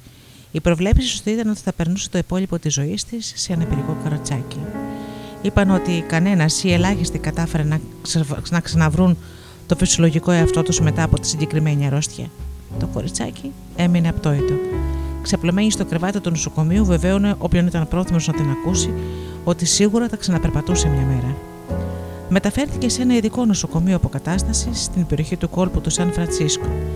Χρησιμοποιήθηκαν όλες οι θεραπευτικές αγωγές που μπορούσαν να χρησιμοποιηθούν για την περίπτωσή της. Οι θεράποντες γοητεύτηκαν από το δάμα στο πνεύμα της. Της έκαναν μαθήματα οραματισμού να βλέπει με τη φαντασία της τον εαυτό της να περπατάει. Αυτό, αν δεν πρόκειται να της κάνει τίποτε άλλο, θα της έδειχνε τουλάχιστον ελπίδες, καθώς και μια απασχόληση στη διάρκεια των τόσων ωρών που ήταν ξαπλωμένη στο κρεβάτι της. Εκείνη χρησιμοποίησε με επιμονή αυτή την τακτική. Φαντάζονταν τον εαυτό της να περπατά, να κινείται, να κινείται, να κινείται. Μια μέρα, καθώς πάλευε με όλες τις δυνάμεις να φανταστεί τα πόδια της να ξανακινούνται, της φάνηκε σαν να έγινε κάποιο θαύμα. Το κρεβάτι κινήθηκε. Το κρεβάτι άρχισε να κινείται γύρω-γύρω στο δωμάτιο. Και η κοπέλα άρχισε να τσιρίζει. Κοιτάξτε τι κάνω. Κοιτάξτε, κοιτάξτε, μπορώ. Κινήθηκα, κινήθηκα. Εκείνη τη στιγμή, βέβαια, όλοι φώναζαν στο νοσοκομείο και έτρεχαν να προφυλακτούν. Ακουγόταν στρικλιέ, έπεφταν πράγματα και έσπαζαν τζάμια. Ήταν ο μεγάλος σεισμός του Σαν Φρανσίσκο. Μην το πείτε όμως αυτό στην Άτζελα. Εκείνη είναι πεπισμένη πως τα κατάφερε. Και τώρα, λίγα μόνο χρόνια μετά, ξαναγύρισε στο σχολείο. Γύρισε περπατώντας με τα δυο της πόδια. Ούτε πατερίτσες, ούτε ένα περικό καροτσάκι. Βλέπετε ένας άνθρωπος που μπορεί να τραντάζει τη γη ανάμεσα στο Σαν Φρανσίσκο και στο Όκλαντ, μπορεί να νικήσει μια αμεληταία τόση ιδέα αρρώστια. Έτσι δεν είναι;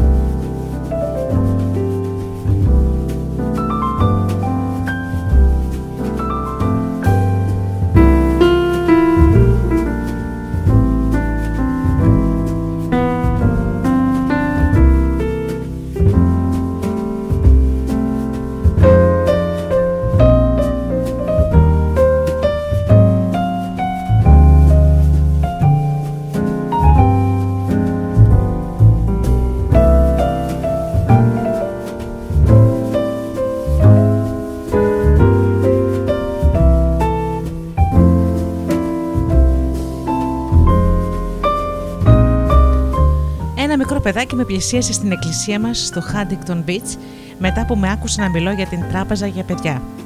Αντάλλαξε χειραψία μαζί μου και μου είπε «Λέγομαι Τόμι Τάι, είμαι 6 χρονών και θέλω να δανειστώ χρήματα από την τράπεζά σας για παιδιά». «Τόμι, αυτός είναι ένας από τους στόχους μου», του είπα, «να δανείζω χρήματα σε παιδιά και μέχρι τώρα όλα τα παιδιά εξόφλησαν το χρέος τους. Τι τα θέλεις». Από τότε που ήμουν 4 ετών, μου αποκρίθηκε, οραματιζόμουν να φέρω ειρήνη στον κόσμο. Θέλω να κάνω ένα αυτοκόλλητο που να λέει Ειρήνη, παρακαλώ, κάντε το για μας τα παιδιά. Με την υπογραφή Τόμι. Αυτό μπορώ να το υποστηρίξω, είπα. Χρειαζόταν 454 δολάρια για να φτιάξει χίλια αυτοκόλλητα. Στο Ταμείο Χρηματοδότησης Παιδικών Επιχειρήσεων Mark Victor Hansen έδωσε μια επιταγή στον τυπογράφο που ανέλαβε την εκτύπωση των αυτοκολλήτων. Αν δεν πληρώσει το χρέος του, θα κατάσχεται το ποδήλατό του, μου ψιθύρισε στο αυτό ο πατέρας του Τόμι. Χτύπα ξυλό, του είπα. Κάθε παιδί γεννιέται έχοντας μέσα του τιμιότητα και ήθος. Μόνο αν εκπαιδευτεί διαφορετικά αλλάζει. Πιστεύω πως θα τα πληρώσει. Αν έχετε παιδί πάνω από 9 ετών, βάλτε το να δουλέψει με αποδοχές σε κάποιο τίμιο εργοδότη, ειλικρινή και ηθικό για να πάρει μαθήματα από μικρός. Δώσαμε στον Τόμι αντίγραφα από όλες τις κασέτες μου και άκουσε 21 φορές την καθεμιά κάνοντας το περιεχόμενό τους κτήμα του. Οι κασέτες λένε Άρχισε πάντα να πουλάς από την κορυφή. Και ο Τόμι έπεισε τον πατέρα του να τον πάει με το αυτοκίνητό του στο σπίτι του Ρόναλτ Ρίγκαν. Χτύπησε το κουδούνι της καγκελόπορτας και βγήκε ο φύλακας. Τότε ο Τόμι έκανε μια δίλεπτη ακαταμάχητη παρουσίαση του αυτοκολλήτου του.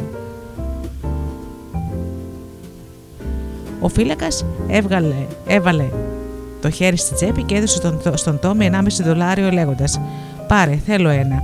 Και περίμενε, πάω να φέρω τον πρώην πρόεδρο. Γιατί το είπες να αγοράσει, τον ρώτησα. Στις κασέτες λες ότι πρέπει να ζητάμε από όλους να αγοράσουν, αποκρίθηκε. Πράγματι, είπα. Πράγματι. Είμαι ένοχος. Έστειλε ένα αυτοκόλλητο στον Μιχαήλ Κορμπατσόφ με τιμολόγιο 1,5 δολάριο. Ο Κορμπατσόφ του έστειλε το 1,5 δολάριο και μια φωτογραφία που έγραφε Αγωνίσου για την ειρήνη, Τόμι, με την υπογραφή του Μιχαήλ Κορμπατσόφ, πρόεδρος. Επειδή κάνω συλλογή από, αυτο, από αυτόγραφα, του είπα: Σου δίνω 500 δολάρια, Τόμι, για το αυτόγραφο του Κορμπατσόφ. Η απάντηση του ήταν: Όχι, ευχαριστώ, Μάρκ. Τότε του είπα: Τόμι, έχω διάφορες εταιρείες. Όταν μεγαλώσεις, θα ήθελα να σε προσλάβω. Αστιεύεσαι, μου είπε: Όταν μεγαλώσω, θα προσλάβω εγώ εσένα.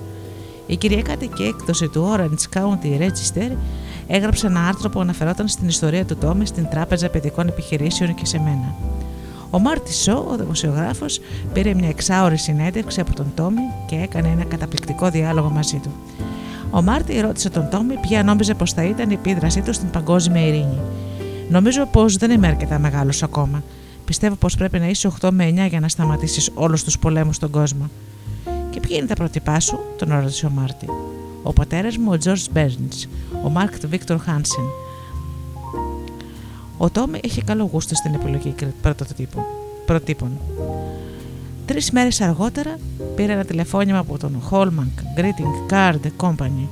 Ένας αντιπρόσωπός τους μου έστειλε ένα φάξ με το άρθρο του περιοδικού Register. Επρόκειται να έχουν μια, συνέ... μια συνέλευση στο Σαν Φρανσίσκο και ήθελαν τον Τόμι να μιλήσει. Ήταν άλλωστε πως ο Τόμι είχε θέσει στον εαυτό του εννέα στόχους. Να τηλεφωνήσω να μάθω το κόστος. Δεύτερον, να εκτυπώσω τα αυτοκόλλητα. Τρίτον, να κάνω ένα πλάνο σχετικά με το δάνειο. Τέταρτον, να ανακαλύψω τρόπο να ενημερώσω τον κόσμο. Να πάρω τις διευθύνσεις των ηγετών. Να γράψω ένα γράμμα σε όλους τους προέδρους και τους ηγέτες άλλων χωρών και να στείλω σε όλους δωρεάν από ένα αυτοκόλλητο. Να μιλήσω σε όλους για την ειρήνη. Να τηλεφωνήσω στις εφημερίδες και να μιλήσω για την προσπάθειά μου. Και τελευταίο, να μιλήσω στο σχολείο. Η Hallmark ζητούσε από την εταιρεία μου, την Uk Homes Tonking, να κρατήσει χρόνο για να μιλήσει ο Τόμι. Αν και αυτή η ομιλία δεν έγινε, γιατί οι δύο εβδομάδες που είχαμε ήταν πολύ μικρό χρονικό διάστημα. Οι διαπραγματεύσεις ανάμεσα στον Hallmark, στη Hallmark, σε μένα και τον Τόμι ήταν απολαυστικές και φάτε και δυναμικές. Ο, η Joanna Rivens τηλεφώνησε στον Τόμι ζητώντας του να παρουσιαστεί στο, στο τηλεοπτικό της show Κάποιος είχε στείλει και σε αυτήν ένα φάξ με το άρθρο του Register σχετικά με τον Τόμι. Τόμι, εσύ, είπε η Τζοαν. Είμαι η Τζόαν Rivers και θέλω να έλθεις στο τηλεοπτικό μου σοου που το βλέπουν εκατομμύρια άνθρωποι. Ωραία, είπε ο Τόμι. Δεν φαινόταν να του καίγεται καρφί ποια ήταν. Θα σου δώσω 300 δολάρια, είπε η Τζοαν. Ωραία, είπε ο Τόμι, έχοντας ακούσει ξανά και ξανά και έχοντας κάνει κτήμα του τα όσα αναφέρονται στις κασέτες μου. Πούλα ακριβά τον εαυτό σου. Ο Τόμι εξακολούθησε να πουλάει την, στην Τζόαν λέγοντας: Είμαι μονάχο 8 χρονών και δεν μπορώ να έρθω μόνος μου. Μπορείς να πληρώσεις και για τη μαμά μου, έτσι δεν είναι, Τζόαν. Ναι, αποκρίθηκε η Τζόαν. Με την ευκαιρία, μόλις παρακολούθησε μια εκπομπή με τίτλο Τρόποι ζωής των πλουσίων και των διάσημων και έλεγε να μένει στο Τραμπ Πλάζα όταν είσαι στη Νέα Υόρκη. Μπορεί να το κανονίσεις αυτό, έτσι δεν είναι, Τζόαν. Ναι, του είπε. Η εκπομπή έλεγε ακόμα ότι όταν βρεθεί στη Νέα Υόρκη πρέπει να επισκεφτεί το Empire State Building και το άγαλμα της Ελευθερίας. Μπορείς να μας βγάλεις εισιτήρια, έτσι δεν είναι; Ναι. Ωραία. Σου είπα ότι η μαμά μου δεν οδηγεί. Μπορούμε να χρησιμοποιήσουμε τη λιμουζίνα σου. Ασφαλώς, είπε η Τζοάν. Ο Τόμι πήγε στην εκπομπή της Τζοάν Rivers και κατέ, κατέπληξε την Τζοάν το τηλεοπτικό συνεργείο και το ακροατήριο που βρισκόταν στο στούντιο, καθώς και εκείνους που παρακολουθούσαν την εκπομπή από τα σπίτια τους. Ήταν τόσο ωραίος και έξυπνος, αυθόρμητος και έδειχνε τόση αυτενέργεια. Είπε πόσο συναρπαστικές και πιστικές ιστορίες που το κρατήριο άρχισε να βγάζει λεφτά για να αγοράσει αυτοκόλλητα επιτόπου. Κατά το τέλος της εκπομπής, η Τζόαν έσκυψε προς το μέρος του και τον ρώτησε: Τόμι, πιστεύεις πραγματικά πως το αυτοκόλλητό σου θα φέρει ειρήνη στον κόσμο; Και ο Τόμι ζωηρά και με στραστερό χαμόγελο αποκρίθηκε. Το κυκλοφορώ δύο χρόνια μόνο και κατάφερα να γκρεμίσω το τείχος του Βερολίνου. Πάω πολύ καλά, δεν νομίζεις;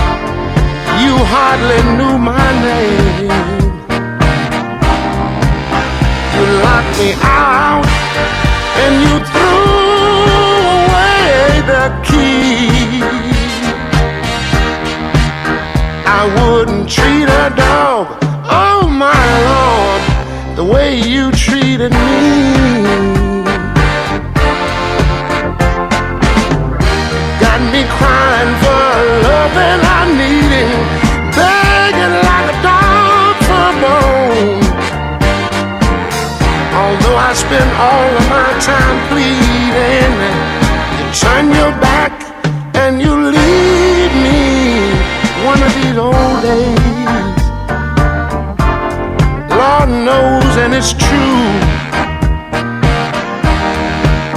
Just when you need me the most, I walk right out on you. Then you say, as you begging down on your knees, Bobby, I wouldn't treat a dog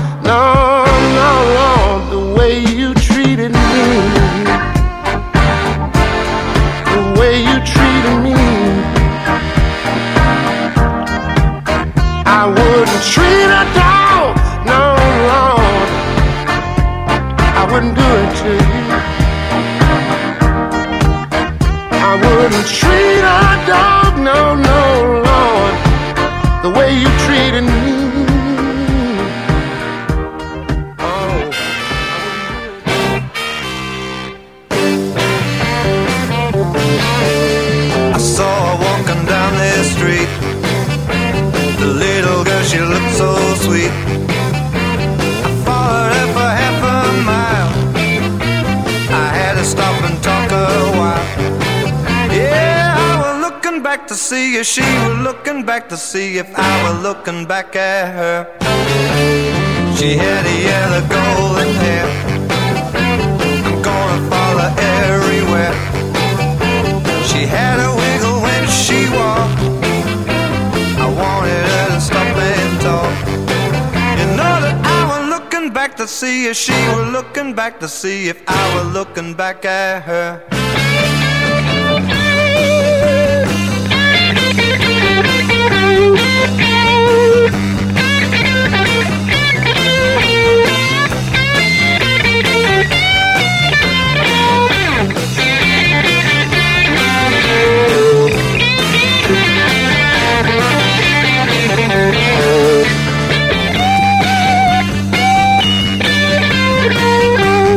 Bye.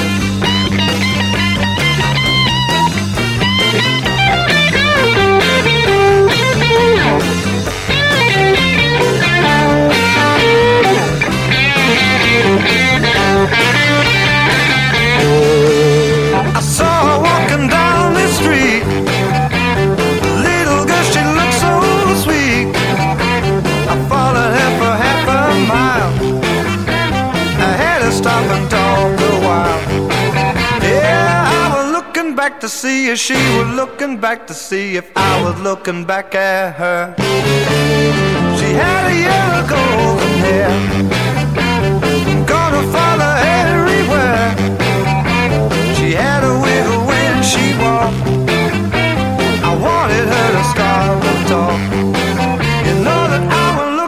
back to see if she was looking back to see if I was looking back at her. You know that I was looking back to see if she was looking back to see if I was looking back at her.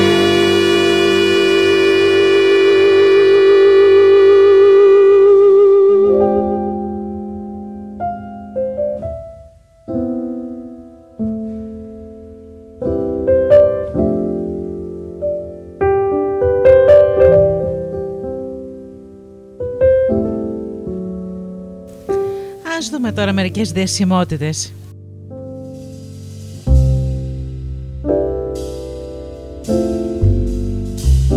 Που δεν πίστεψαν ποτέ στα εμπόδια και δεν τα είδαν ποτέ να υψώνονται απέναντί τους. Σκεφτείτε λοιπόν, μετά το πρώτο τεστ του Φρέντα Αστέρη στην σκηνή του κινηματογράφου, το επόμενο ημερομηνίας 1933 που έγραψε ο σκηνοθέτης της MGM που τον εξέτασε έλεγε «Δεν μπορεί να παίξει, είναι λίγο μονότονος, τα καταφέρνει κάπως στο χορό». Ο Αστέρ φύλαξε αυτό το υπόμνημα πάνω από το τζάκι του στο σπίτι του στο Beverly Hills.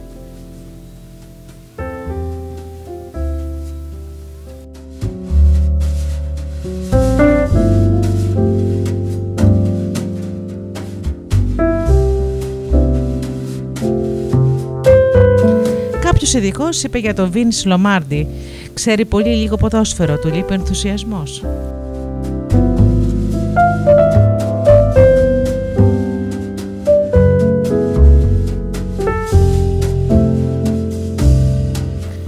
Οι γονείς του διάσημου τραγουδιστή της όπερας Ενερίκο Καρούσο ήθελαν να τον κάνουν μηχανικό. Ο δάσκαλος του είπε ότι δεν είχε καθόλου φωνή και δεν μπορούσε να τραγουδήσει.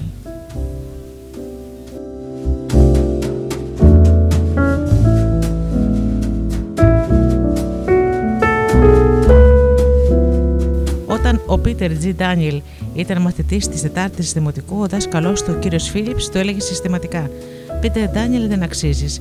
Είσαι ανίκανος και ποτέ δεν πρόκειται να πετύχεις τίποτα στη ζωή σου. Ο Πίτερ ήταν ολότελα γράμματος μέχρι τα 26 του χρόνια. Ένας φίλος του ξενύχτησε μαζί του μία νύχτα και του διάβασε το σκέψου και γίνε πλούσιος. Τώρα του ανήκουν τα τετράγωνα των δρόμων στους οποίους συνήθιζε να τσακώνεται σαν παιδί και μόλις έχει εκδώσει το τελευταίο του βιβλίο, κύριε Φίλιπς, κάνατε λάθος.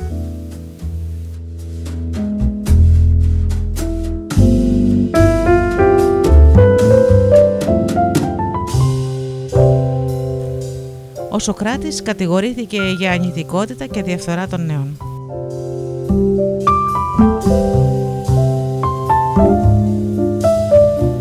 Τη Λουίζα Μέι Άλκοτ, τη συγγραφέα του βιβλίου Μικρές Κυρίες, κάποτε την παρότριναν οι δικοί της να πάει να γίνει υπηρέτρια ή ράφτρα.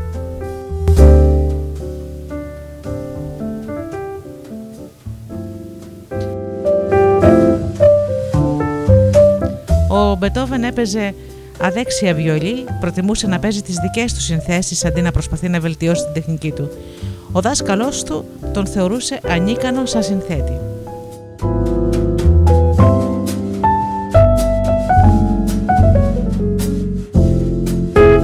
Ο Κάρολος Δαρβίνος, ο πατέρας της θεωρίας της εξέλιξης, παρατήθηκε από την καριέρα του γιατρού και ο πατέρας του του είπε: Το μόνο που σε ενδιαφέρει είναι η σκοποβολή, τα σκυλιά και οι ρουρέοι που πιάνεις. Στην αυτοβιογραφία του ο Δαρβίνο γράφει: Με θεωρούσαν όλοι οι δάσκαλοι μου καθώς και ο πατέρας μου ένα πολύ συνηθισμένο παιδί και μάλλον κάτω από το μέσο επίπεδο νοημοσύνης.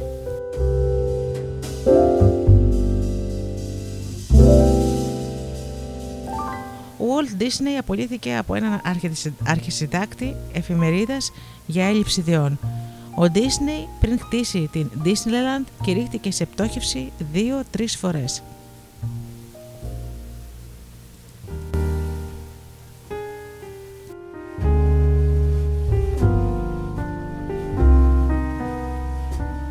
Οι δάσκαλοι του Τόμα Έντισον έλεγαν ότι είχε πολύ λίγο μυαλό και δεν μπορούσε να μάθει τίποτα.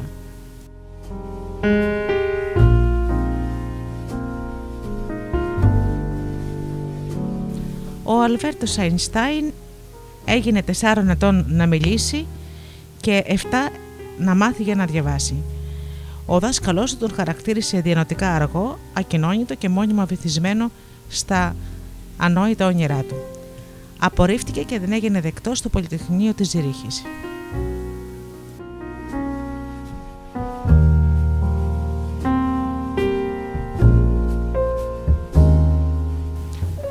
Ο Λούι Παστέρ ήταν μέτριος μαθητής στις γυμνασιακές του σπουδές και ερχόταν 15ος από 22 μαθητές στη χημεία.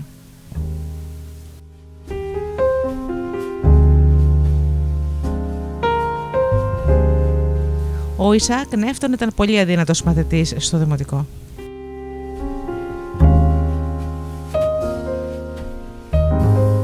Ο πατέρας του γλύπτη Ροντέν είπε «Έχω ένα γιο ηλίθιο». Θεωρούμενος ως ο χειρότερος μαθητής του σχολείου του, ο Ροντέν απέτυχε σε τρεις απόπειρέ του να γίνει δεκτός στη σχολή καλών τεχνών. Ο θείος του τον χαρακτήρισε ανεπίδεικτο μαθήσεως.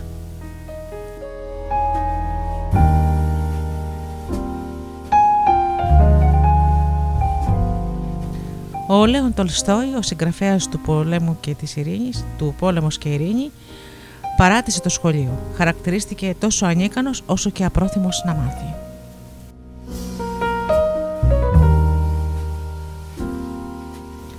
Ο θεατρικός συγγραφέας Τένεσι Ουίλιαμς έγινε έξω φρενών όταν το έργο του «Μη Βάσα» δεν επιλέχθηκε σε ένα διαγωνισμό του Πανεπιστημίου της Ουάνσικτον όπου ήταν φοιτητής. Ο καθηγητής ανέφερε ότι ο Βίλιαμς κατάγγειλε δημοσίως την επιλογή των κριτών καθώς και της νοημοσύνης τους.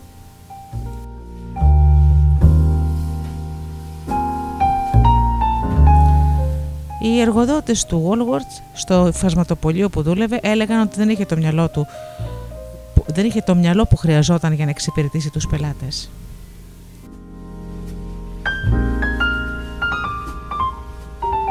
Ο Χένρι Φόρντ απέτυχε και έχασε όλα τα χρήματά του πέντε φορές πριν τα καταφέρει οικονομικά.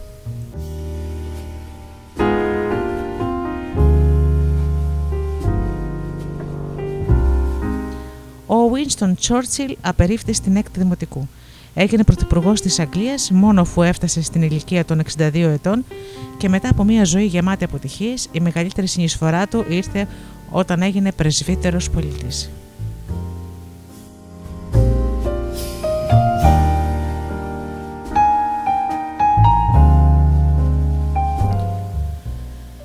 «18 εκδότες απέρριψαν το μυθιστόρημα του Ρίτσαρτ Μπαχ που απορτιζόταν από 10.000 λέξεις και είχε σαν θέμα τον γλάρο Ιωνάθαν Λίβινγκστον.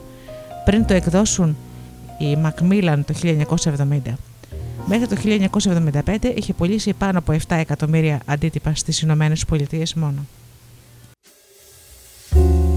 Να υπενθυμίσω ότι ο γλάρος Ιωνάθαν Λίβινγκστον είναι ένα βιβλίο φαινόμενο, το εκδοτικό θαύμα των τελευταίων 25 ετών, γιατί εξακολουθεί να πουλά εκατομμύρια αντίτυπα ακόμα και σήμερα. Μέχρι το 1990 είχε πουλήσει πάνω από 30 εκατομμύρια αντίτυπα και συνοδεύει το όσα παίρνει ο άνεμος και το καλή υγιή στο πάνθεον των best seller όλων των εποχών. Ο γλάρος Ιωνάθαν Λίβινγκστον κυκλοφορεί στην Ελλάδα ε, σε συμπληρωμένη έκδοση από τις εκδόσεις Διόπτρα. Επίσης ε, υπάρχει και σαν audiobook στο κανάλι μου στο podcast.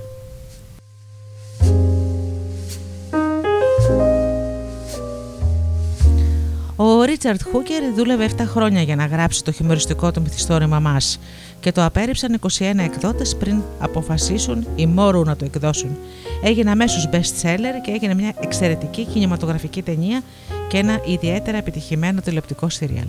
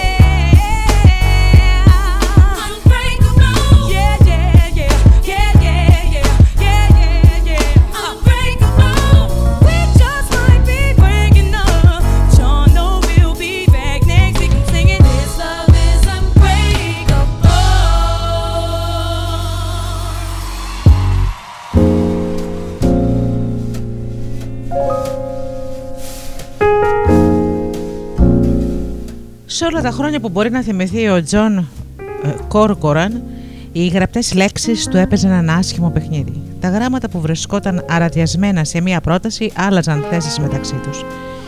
Οι ήχοι των φωνηέντων χάνονταν στο τούνελ των αυτιών του. Στο σχολείο καθόταν στο θρανίο του ηλίθιου και σιωπηλό σαν πέτρα, ξέροντας ότι θα γινόταν διαφορετικός από οποιονδήποτε άλλον. Ας καθόταν κάποιος δίπλα σε αυτό το μικρό αγόρι, ας περνούσε το χέρι του γύρω από τους ώμους του και ας του έλεγε Θα σε βοηθήσω, μη φοβάσαι. Εκείνη την εποχή όμως κανένας δεν είχε ακούσει ακόμα τίποτα για τη δυσλεξία. Ο Τζον δεν μπορούσε να τους πει ότι το αριστερό ήμιση του κεφάλου του, αυτό που χρησιμοποιούν οι άνθρωποι για να διευθετήσουν σύμβολα σε σειρά κατά λογικό τρόπο, αστοχούσε σε μόνιμη βάση. Έτσι, στη δευτέρα τάξη τον κατέταξαν στην κατηγορία των ηλιθίων. Στην τρίτη τάξη, μια καλόγρια έδωσε μια βέργα στα άλλα τα παιδιά όταν ο Τζον αρνήθηκε να διαβάσει και να γράψει και τους έβαλε, και τους έβαλε να του δώσουν από μία ο καθένας στα πόδια. Στην τετάρτη τάξη, ο δάσκαλός του του είπε να διαβάσει και άφηνε το ένα λεπτό σιωπής να περνά μετά το άλλο μέχρι που το παιδί νόμισε ότι θα πάθαινε ασφυξία. Μετά πέρασε στην επόμενη τάξη και μετά στην επόμενη. Ο Τζον Κόρκοραν δεν έχασε ποτέ χρονιά στη ζωή του. Στην τελευταία τάξη του Λυκείου, ο Τζον είχε μόνιμο δεσμό με την αριστούχο των αποφοίτων και ήταν το πρώτο όνομα στην ομάδα του μπάσκετ. Όταν αποφοίτησε η μητέρα του, τον φίλησε και άρχισε να μιλάει για το κολέγιο. Κολέγιο. Θα ήταν ανοησία ακόμα και να το σκέφτεται. Τελικά όμως αποφάσισε να πάει στο Πανεπιστήμιο του Τέξας, όπου θα προσπαθούσε να μπει στην ομάδα μπάσκετ. Πήρε βαθιά αναπνοή, έκλεισε τα μάτια και πέρασε πάλι σε εχθρικό έδαφος. Στην Πανεπιστημιούπολη, ο Τζον ρωτούσε κάθε καινούριο φίλο. Ποιοι καθηγητές έκαναν τις εξετάσεις με τη μορφή ανάπτυξης ενός θέματος, ποιοι με τη μορφή πολλαπλής επιλογής; Τη στιγμή που έβγαινε από την τάξη, έσχιζε τις σημειώσεις του για να μην δει κανείς τα ορνιθοσκαλίσματά του.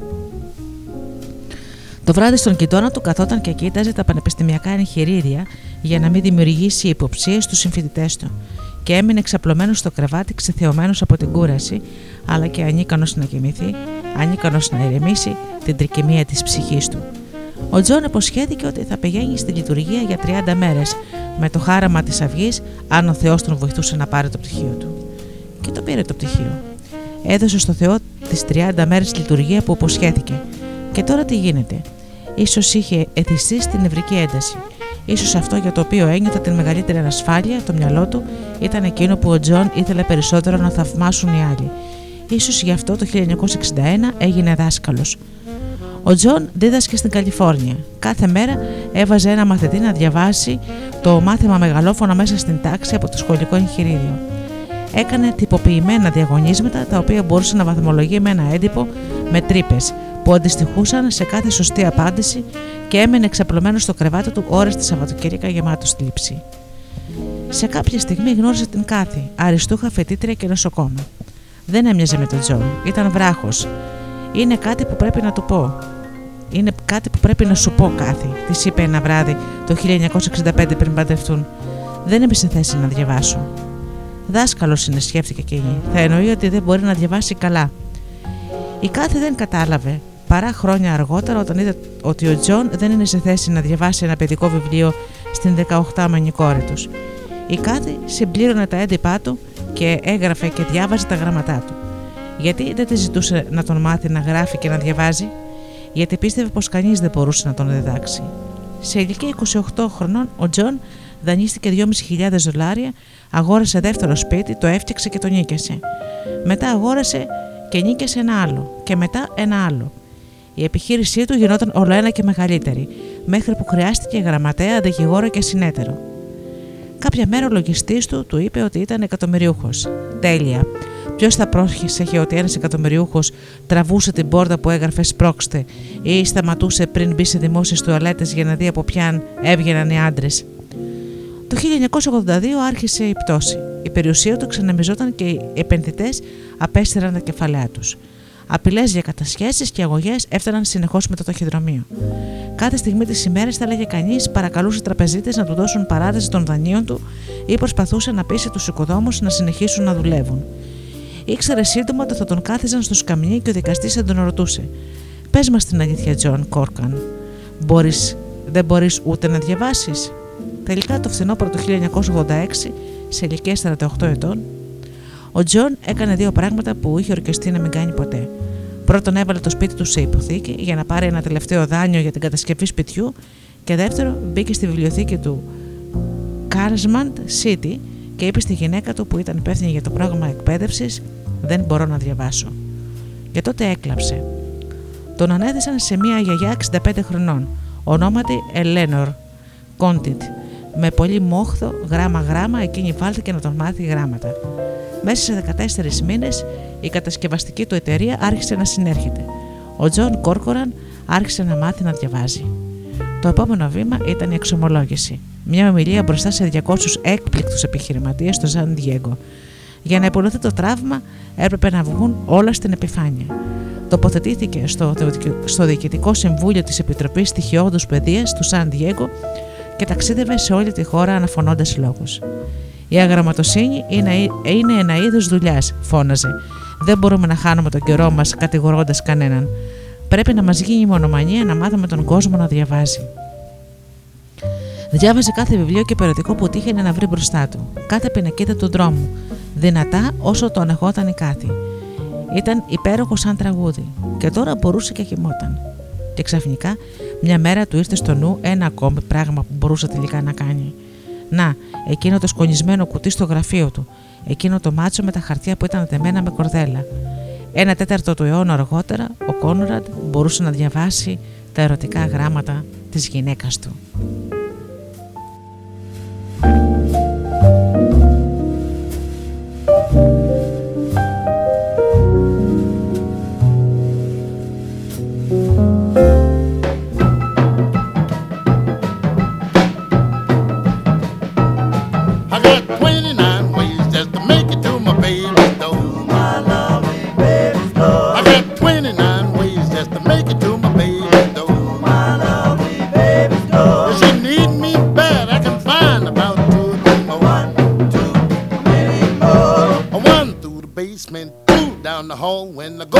I got a hole in the wall, got 29 ways to make it to my baby's door. My lovely baby's door. If she need me bad, I can find about two or three more. One, two, many more. If it come through the chimney like Santa Claus, go through the window and that ain't all.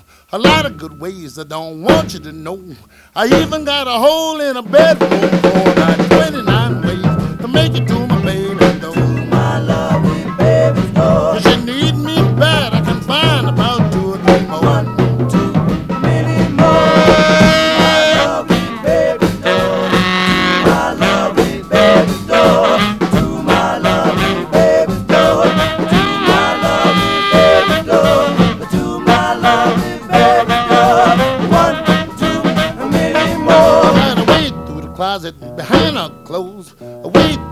attic that no one knows. A master key to fit any lock. A hidden door behind Grandpa's clock. I got 29 ways to make it to my baby's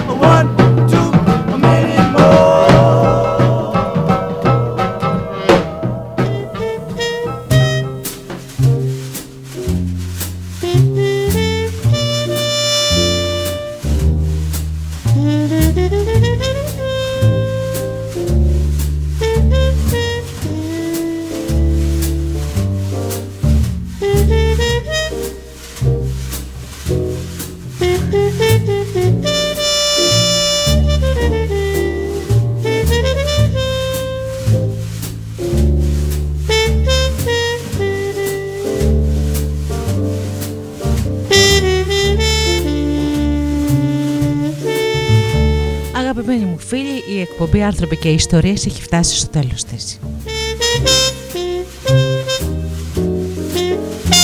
Σας ευχαριστώ μέσα από την καρδιά μου για αυτές τις δύο ώρες που ήμασταν όλοι εδώ μαζί και ακούσαμε ιστορίες. Εγώ θα ανανεώσω το ραντεβού μας για την επόμενη Παρασκευή. Έως τότε σας εύχομαι από καρδιάς να περνάτε καλά, να είσαστε καλά και αγαπήστε τον άνθρωπο που βλέπετε κάθε μέρα στον καθρέφτη. Καλό σας βράδυ.